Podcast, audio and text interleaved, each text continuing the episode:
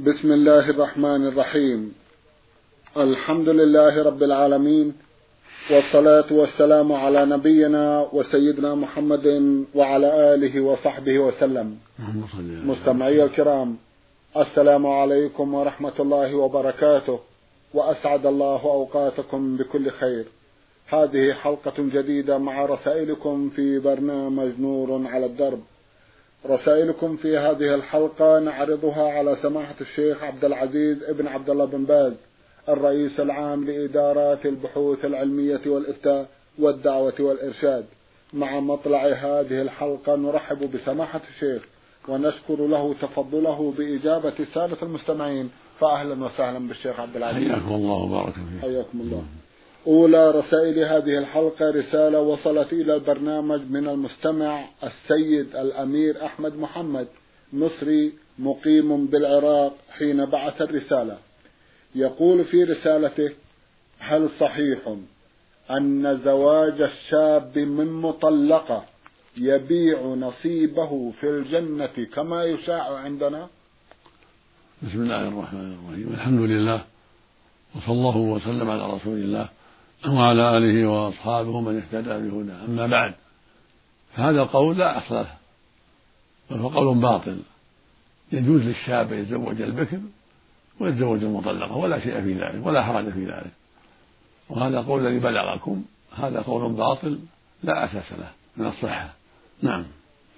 جزاكم الله خيرا. يقول إنني سالك طريق من شيخ خلوتي.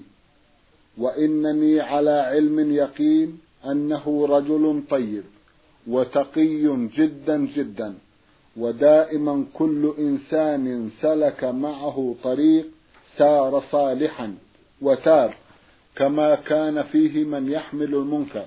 وهذا السؤال بناء على أنكم ذكرتم أن جميع الطرق الصوفية من البدع. أفيدوني أفادكم الله عن وضع الذي أنا فيه. هل استمر أم أتخلى عنه جزاكم الله خيرا؟ نعم جميع الطرق الصوفية من البدع ولكن يقع فيها أشياء توافق الحق. فمن وافق الحق وجب أخذه لأنه وافق الحق لا لأنه من طريق خلوتي أو القادري أو الشاذلي أو فلان لا. ما وقع في طرقهم من الخير يقبل لأنه وافق الشرع. وما خالفه يترك. وإذا أردت أن نبين لك ما هو الخير والشر فاذكر لنا الطريقة التي أنت عليها. اشرحها لنا في سؤال آخر ونوضح لك ما هو الخير وما هو الشر إن شاء الله. إن شاء الله. نعم. جزاكم الله خيرا. مستمع من جدة رمز إلى اسمه بالحروف عين سين باء يقول في أحد أسئلته اشتريت قطعة أرض. وحوضتها بقصد الاستعمال أو الإيجار وحال عليها الحول دون أن أستعملها أو أؤجرها. هل تجب الزكاة والحال ما ذكر؟ لا زكاة فيها. ما دام ما دمت أردت هذا الاستعمال أو التأجير فإنه لا يقع فيها شيء. لا زكاة فيها لكن لو أجرتها تزكي الأجرة بعد ما يتم عليها الحول. أما ما دمت ما أجرتها فلا شيء فيها. إنما الزكاة لو أعددتها للبيع لو قصدت إعدادها للبيع وأنك تريد بيعها نعم. هذا تزكيها إذا حال عليها الحول تزكي قيمتها عند أهل المعرفة إذا حال عليها الحول. أما الأرض المعدة للاستعمال أو السكن أو ليزرعها أو للأجار هذه ما فيها زكاة. نعم. جزاكم الله خيرا. يقول أقوم لصلاة الفجر. واغتسل من الجنابة إذا كانت. فهل يجزئ الغسل عن الوضوء والذهاب للصلاة؟ المشروع لك أن توضأ وضوء الصلاة ثم تغتسل. تستنجي ثم توضأ وضوء الصلاة ثم تغتسل. هكذا كان النبي يفعل عليه الصلاة والسلام لكن لو نويت بالغسل هذا وهذا الحدثين نويت الحدث الأصغر والأكبر وأنه يقوم مقام الوضوء أجزاء على الراجح. ولكن الأفضل لك أن توضأ أولا وضوء الصلاة تستنجي ثم توضأ وضوء الصلاة ثم تكمل الغسل. هذا هو اللي كان يفعله النبي عليه الصلاة والسلام. نعم. مستمع من الجمهورية العراقية هو ألف نون جيم البياتي بعث برسالة عرضنا بعضا من أسئلته في حلقة مضت وفي هذه الحلقة يسأل ويقول. ما هي صفة صلاة الضحى؟ وكم عدد ركعاتها؟ وما وقتها؟ وما هي أيضا صفة صلاة تحية المسجد؟ صلاة الضحى ركعتان هذا أقلها. وإن صلى أربعا أو أكثر فلا بأس ليس لها حد محدود. وأكثر ما وقع النبي صلى الله عليه وسلم ثمان ركعات عليه الصلاة والسلام صلىها يوم الفتح. هذا هو الأفضل إذا صلى اثنتين أو صلى أربع تسليمتين أو صلى ست ثلاث تسليمات أو صلى ثمان أربع تسليمات أو صلى عشر خمس تسليمات لا بأس كله طيب وليس لها حد محدود قال بعض أهل العلم أن أكثرها ثمان ولكن ليس عليه دليل. فيصلي الإنسان ما يسر الله له اثنتين أو أربع أو أكثر. يسلم من كل اثنتين هذا هو الأفضل. ويخشى فيها ويطمئن. ويبدأ, ويبدأ يبدأ وقتها من ارتفاع الشمس قيل ربع إلى وقوفها قبل الزوال بنحو ربع ساعة أو ثلث ساعة تقريبا هذا وقت الضحى. والأفضل إذا اشتد الضحى قبل الظهر ساعة ساعتين هذا هو الأفضل. وهي صلاة الأوابين. حين تربط الفصال كما قال النبي صلى الله عليه وسلم. فإذا صلىها قبل الظهر ساعة أو ساعتين هذا أفضل. وإن صلىها بعد ارتفاع الشمس كفى ذلك. وليس لها عدد محصور يصلي ما يسر الله له ثمان أو أكثر أو أقل. أما تحية المسجد فيها ركعتان فقط. إذا دخل المسجد في أي وقت يصلي ركعتين. حتى ولو كان الإمام يخطب يوم الجمعة لا يجلس حتى يصلي ركعتين. وحتى في وقت النهي هذا هو الصواب.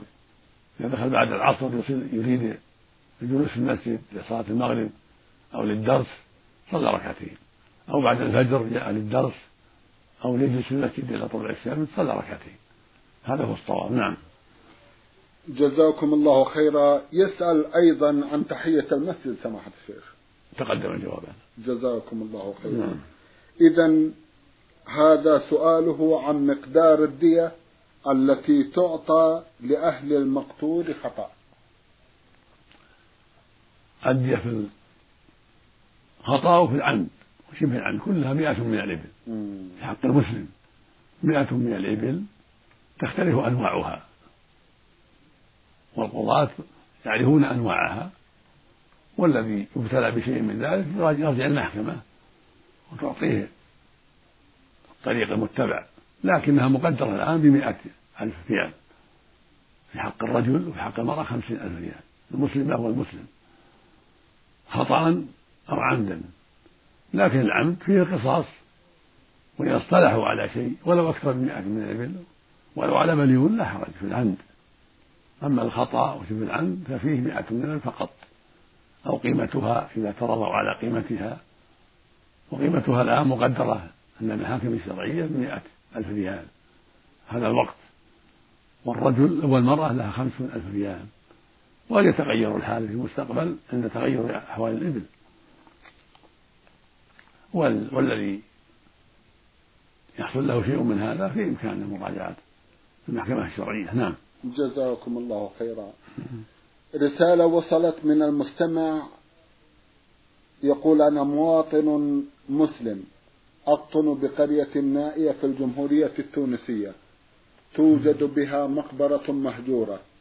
استعملها أجدادنا سابقا وهي الآن غير مستعمرة غير مستعملة لوجود مقبرة أخرى بنفس القرية. وقد اجتمع أهل البر والإحسان وتبرعوا بمشروع بناء مسجد لكنهم لم يجدوا له مكان إلا تلك المقبرة. لكن هناك من اعترض وقال لا يجوز بناء المسجد في المقبرة. أرجو أن توجهونا حينئذ كيف نتصرف؟ جزاكم الله خيرا. وهل لنا أن نبني المسجد مكان تلك المقبرة القديمة؟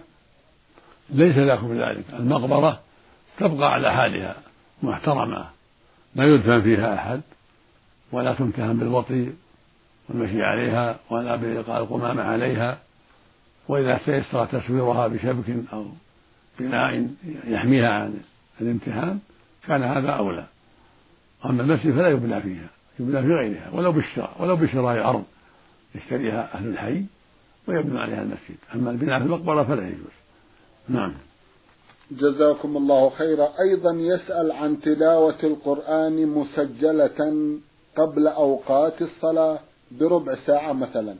هل تجوز في مكبر الصوت في المسجد؟ لا المسجد لا يفعل. كل يقرأ على حسب حاله المسجد. ولكن إذا فعله في بيوتهم أو في السفر أو ما أشبه ذلك فلا بأس. أو اجتمعوا في المسجد بعض الأحيان أو سمعوا القرآن مسجل لا بأس. أما أن يشغلوا الناس وقت انتظارهم الصلاة لا. يدعون الناس في الصلاة اللي يقرأ واللي يصلي الحمد لله. كون يشغل المكبر بقراءة القرآن تركه أولى. لا أعلم لهذا أصلا وفيه أيضا مشغلة للناس. هذا قد يحب أن يقرأ. هذا يصلي تحية المسجد أو يصلي الراتبة. نعم. جزاكم الله خيرا. المستمع عين عين من جمهورية مصر العربية ويعمل حين بعث الرسالة في المملكة يقول لو قال الشخص لزوجته عندما يغضب منها اذهبي إلى أهلك أو عندما نرجع إلى بلادنا كل واحد في طريقه أو أنت على أهلك وأنا على أهلي فهل هذا يعتبر طلاق؟ وإذا تكرر أكثر من مرة مثلا لو كان ثلاث مرات فهل تعتبر زوجته طالق وبائن مع العلم لو أنه يريد الطلاق لكان قال علي الطلاق أو أنت طالق. وكذلك لو كان يجهل تلك الألفاظ التي هي اذهبي لأهلك أو لا أريدك أو ما شابه ذلك. ما دام لم يقصد الطلاق لا شيء عليه لا بد أن يكون له نية.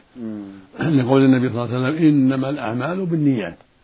فإذا كان حين قال هذا الكلام اذهبي إلى أهلك أو كل يروح بطريقه أو ما أشبه ذلك ما أراد الطلاق لا يقع طلاق. الأعمال بالنيات. أما إذا كان أراد الطلاق فإنه يقع به طلقة. بقول اذهبي إلى أهلك. أو كل واحد منا في طريق إذا وصلنا البلد قصد الطلقة طلاق طلقة واحدة.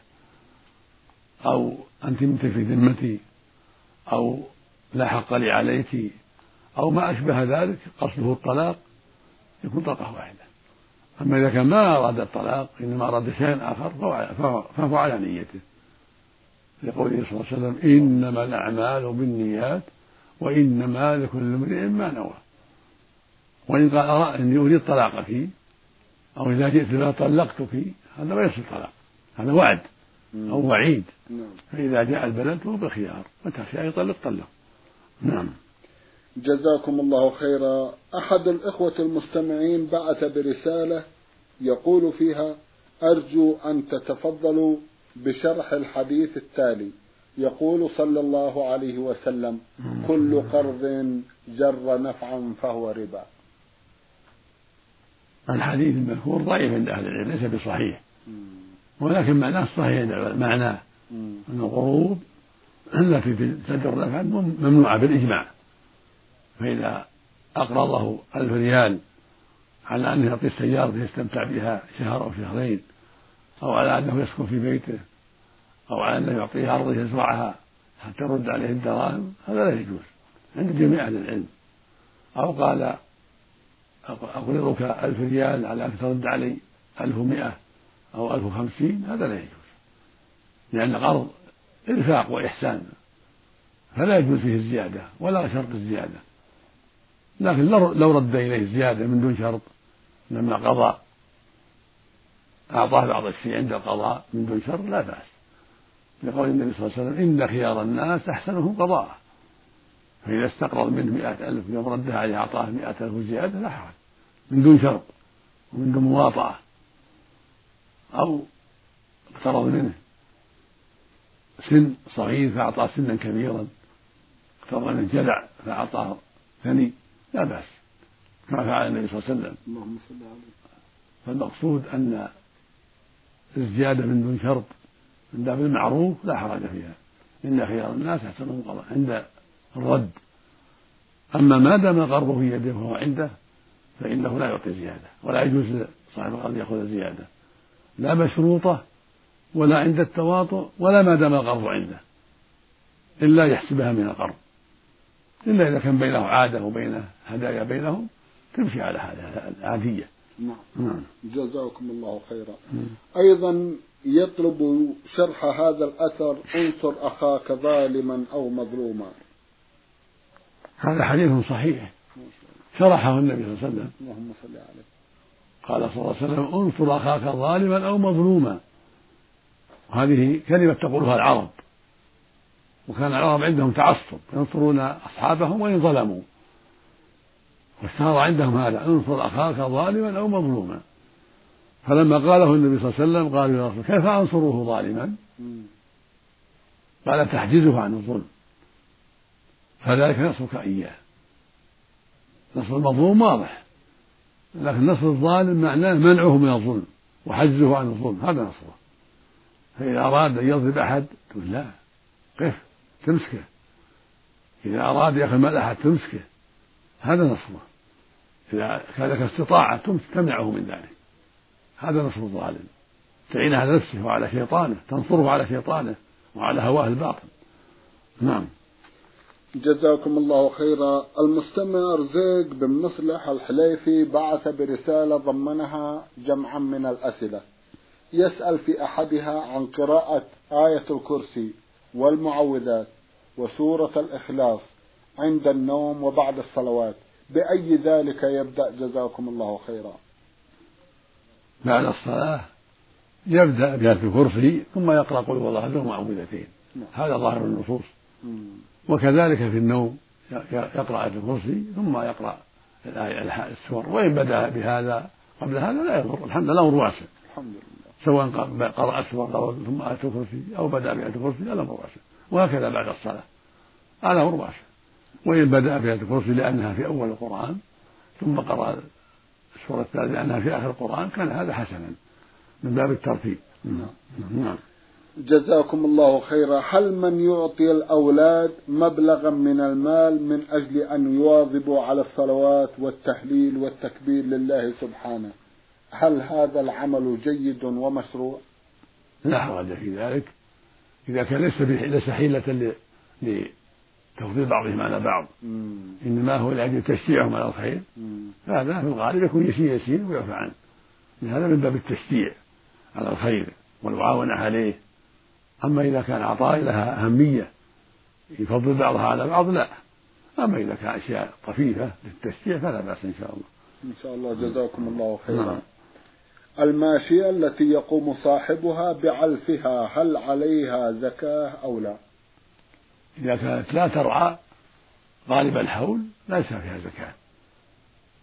هذا الشرط إذا كانت لا ترعى غالب الحول أكثر الحول. نعم. بل تعلف فلا زكاة فيها لأن الرسول شرط أن تكون سائمة عليه الصلاة والسلام وهي الراعية.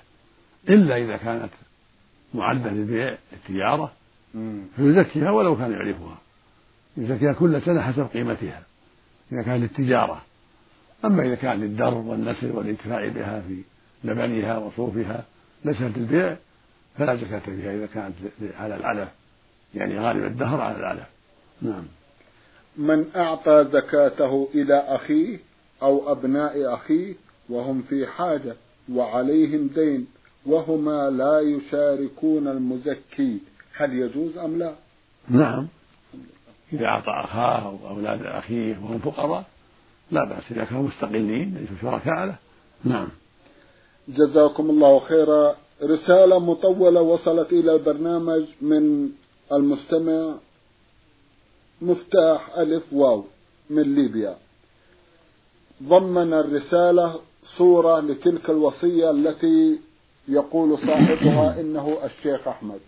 ويبدو أيضا أن هذه الوصية المزعومة الشيخ عبد العزيز وصلت إلى ليبيا. فهل من كلمة لأولئكم جزاكم الله خيرا؟ نعم هذه وصية تذاع من مدة طويلة من عشرات السنين. قد كتبنا فيها مدة طويلة. حين كنت في الجامعة وبعد ذلك أنها منكرة وأنها باطلة لا أساس لها. فهي مكذوبة على الشيخ أحمد وهي مكذوبة على النبي صلى الله عليه وسلم لا أساس لها بل هي باطلة. ويقول فيها يكتبها وزعها ومن لم يوزعها ولم يكتبها يجري عليه كذا ويحصل له كذا ومن وزعها يحصل له كل هذا باطل كل هذا لا أساس له. فالواجب على من وجدها أن يحرقها ويتلفها وقد كتبنا فيها رسالة توزع من قديم في بيان إنكارها وبطلانها. نعم. إذا هذه الرسالة باطلة باطل. وكل ما فيها باطل باطل نعم. جزاكم الله خيرا. تنصحون إلا إلا, إلا ما وافق الشرع. إلا ما وافق الشرع. الله المستعان الله المستعان جزاكم الله خيرا. مستمع بعث إلى البرنامج يسأل جمعا من الأسئلة من بينها سؤال عن الصلاة بدون إقامة. هل تصح أو لا؟ نعم تصح. ولكنه يأثم إذا ترك الإقامة. الإقامة فرض كفاية. فإذا تركها يأثم ولكن الصلاة صحيحة وهكذا الأذان. فرض كفاية. فلو صلوا بلا أذان ولا إقامة صحت صلاتهم ولكن يأثمون لأن الرسول أمر بالأذان والإقامة عليه الصلاة والسلام. نعم. جزاكم الله خيرا. المستمع خليل إبراهيم عبد الرحمن الربيع من الأحساء العيون بعث يسأل عن الهدية. التي تعطى للطبيب بعد قيامه بالعلاج. هل هي مشروعة أو جائزة أو محرمة؟ إذا كان بعد العلاج بعد النهاية لا نعلم فيها شيئا. وتركها أولى تركها أولى إذا كان يعمل الحكومة عمل الحكومة. لئلا يجره ذلك إلى تخصيص بالإجتهاد دون بقية الناس. أما إذا كان طيب نفسه هذا بالأجرة التي تعقدناه عليها أو بما يشاء من الأجرة يعطيه إذا كان ما شرط له شيء. أما إذا كان في مستشفى الحكومة مختصر الحكومة فلا يعطى شيء.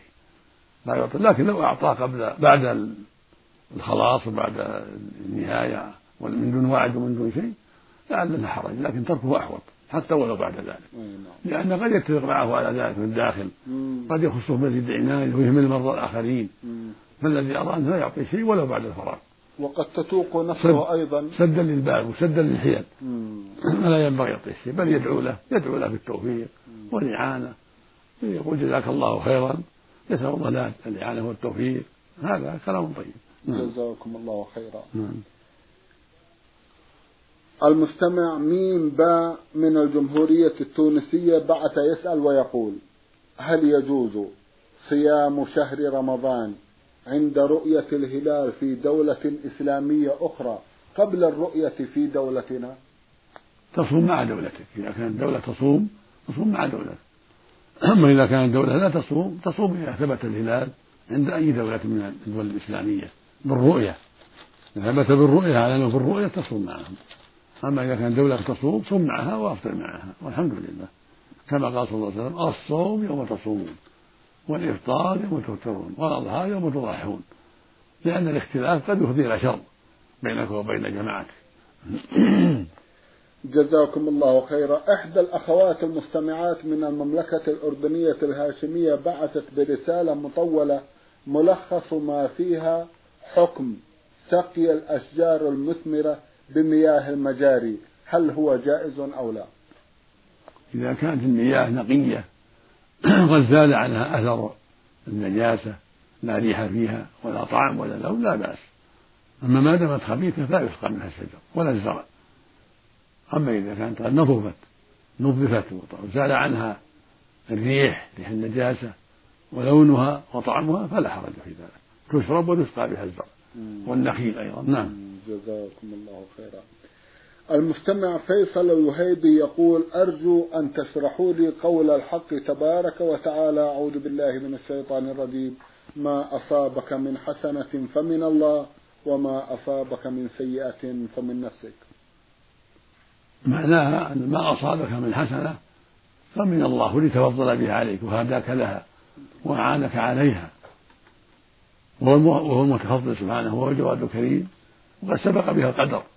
ومع هذا تفضل عليك فأعانك عليها وهداك لها حتى فعلتها من صلاة وغيرها وما أصابك من سيئة فمن نفسك من معصية أو غيرها فمن أسباب نفسك من معاصيك أو تساهلك وعدم قيام بالواجب وقد سبق في علم الله أنها تقع لكن أنت بأفعالك السبب في وقوعها من معاصيك أو تفريطك وعدم أخذك بالأسباب الشرعية.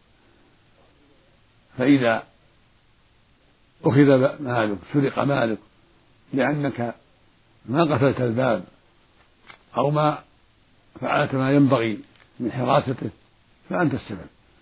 وكذلك إذا وقعت في المعصية فأنت السبب لأنك أنت الذي فعلتها وأنت الذي تساهلت فيها وأنت الذي سعيت, سعيت إليها وإن كانت بقدر سابق لكن من أسبابك. أنت لك أسباب. لك فعل لك قدرة لك عقل. فمن نفسك. وإن كانت بقدر الله. ولهذا بعدها قل كل من عند الله. يعني بقدر الله. لكن الطاعة من فضله والمعصية من أسباب تفريطك وأسبابك الأخرى التي تساهلت بها حتى وقعت المعصية أو وقع المرض أو وقعت السرقة أو وقع الهدم أو الانقلاب أو ما أشبه ذلك. نعم. جزاكم الله خيرا. مستمع بعث برسالة ضمنها جمعا من الأسئلة ووقع في نهاية رسالته بالحروف عين غين عين من الجمهورية العراقية.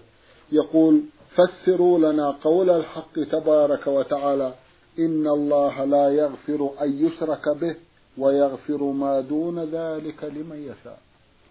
هذه الآية على ظاهرها. يخبر سبحانه أنه لا يغفر الشرك لمن مات عليه. إذا مات على الشرك لا يغفر له. إذا مات يسب الدين يسأل الأموات ويستغيث بالأموات أو بالملائكة أو بالجن أو بالأصنام يدعوهم يسألهم النصر يسألهم الغوث شفاء المرضى إلى غير هذا. هذا إذا مات على هذا لا يغفر له إلى النار نعوذ بالله. وهكذا على الصحيح لو مات تاركا للصلاة لا يصلي يكون لا يغفر له. مات على كفر بالله أو مات أو مات جاحدا للصلاة جاحدا للزكاة جاحدا لصيام رمضان جاحدا للحج مع الاستطاعة يكون إلى النار لا يغفر له بالله أو مات يسب الدين أو يستهزئ بالدين أو ينكر الآخرة والجنة أو النار أو الجنة. هذا كله كفر بالله وشرك به سبحانه. من مات عليه فإنه لا يغفر له أبدا نسأل الله. بل له النار أبد الآباد أما من مات على المعصية التي دون الشرك مات على الزنا ما تاب أو على الخمر أو على الربا أو العقول والديه وأحدهما أو قطيعات الرحم أو ما أشبه ذلك من المعاصي لم يتب هذا تحت مشيئة الله. إن شاء الله غفر له سبحانه بتوحيده وإسلامه وطاعته الأخرى وإن شاء ربنا سبحانه أدخله النار وعذبه فيها على قدر المعصية. التي مات عليها ثم يخرج من النار إلى الجنة بعدما يمحص. في النار ويطهر والناس في النار على حسب أعمالهم. العصاة إذا دخلوا النار على حسب أعمالهم. منهم من تطول مدته ويخلد فيها خلود له نهاية. ومنهم من لا تطول مدته لقلة معاصيه إذا دخل النار. قال تعالى والذين لا يدعون مع الله إلها آخر ولا يقتلون التي حرم الله إلا بالحق ولا يزنون. ومن يفعل ذلك يلقى أثاما.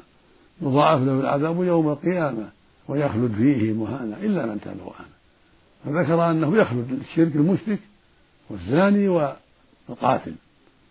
لكن الخلود مختلف. خلود المشرك لا لا ينتهي أبدا. وخلود القاتل إذا كان ما استحل القتل والزاني إذا كان ما استحل الزنا بل مات على معصية هذا خلود له نهاية. إذا انتهت المدة التي أرادها الله خرج من النار بعد التطهير والتمحيص نعم. وهكذا قوله جل وعلا ومن يقتل من متعمدا فجزاؤه جهنم خالدا فيها وغضب الله عليه ولعنه وأعد له عذابا عظيما. هذا جزاؤه إن جازاه. إن عفى عنه سبحانه هو العفو الغفور. وإن جازاه لأنه مات على التوحيد والإيمان لكنه قاتل فهذا لخلوده نهاية. وهو مثل خلود الكفار خلوده له نهاية. إذا انتهت المدة أخرجه الله من النار بتوحيده وإسلامه الذي مات عليه. وهكذا بقية العصاة إذا دخلوا النار لهم مدة ينتهون إليها ثم يخرجون. إما بشفاعة الشفعاء كالنبي صلى الله عليه وسلم أو بشفاعة الملائكة أو الأفراط أو المؤمنين وبعضهم يخرج دون شفاعة أحد بل برحمة الله فقط. إذا مضت المدة رحمه الله وأخرج سبحانه من دون شفاعة أحد. نعم. جزاكم الله خيرا. سماحة الشيخ في ختام هذا اللقاء أتوجه لكم بالشكر الجزيل بعد شكر الله سبحانه وتعالى على تفضلكم بإجابة السادة المستمعين وآمل أن يتجدد اللقاء وأنتم على خير. نسأل الله ذلك مستمعي الكرام كان لقاؤنا في هذه الحلقة مع سماحة الشيخ عبد العزيز ابن عبد الله بن باز الرئيس العام لإدارات البحوث العلمية والإفتاء. والدعوة والإرشاد. شكرا لسماحته. وأنتم يا مستمعي الكرام شكرا لمتابعتكم. وإلى الملتقى. وسلام الله عليكم جميعا ورحمته وبركاته.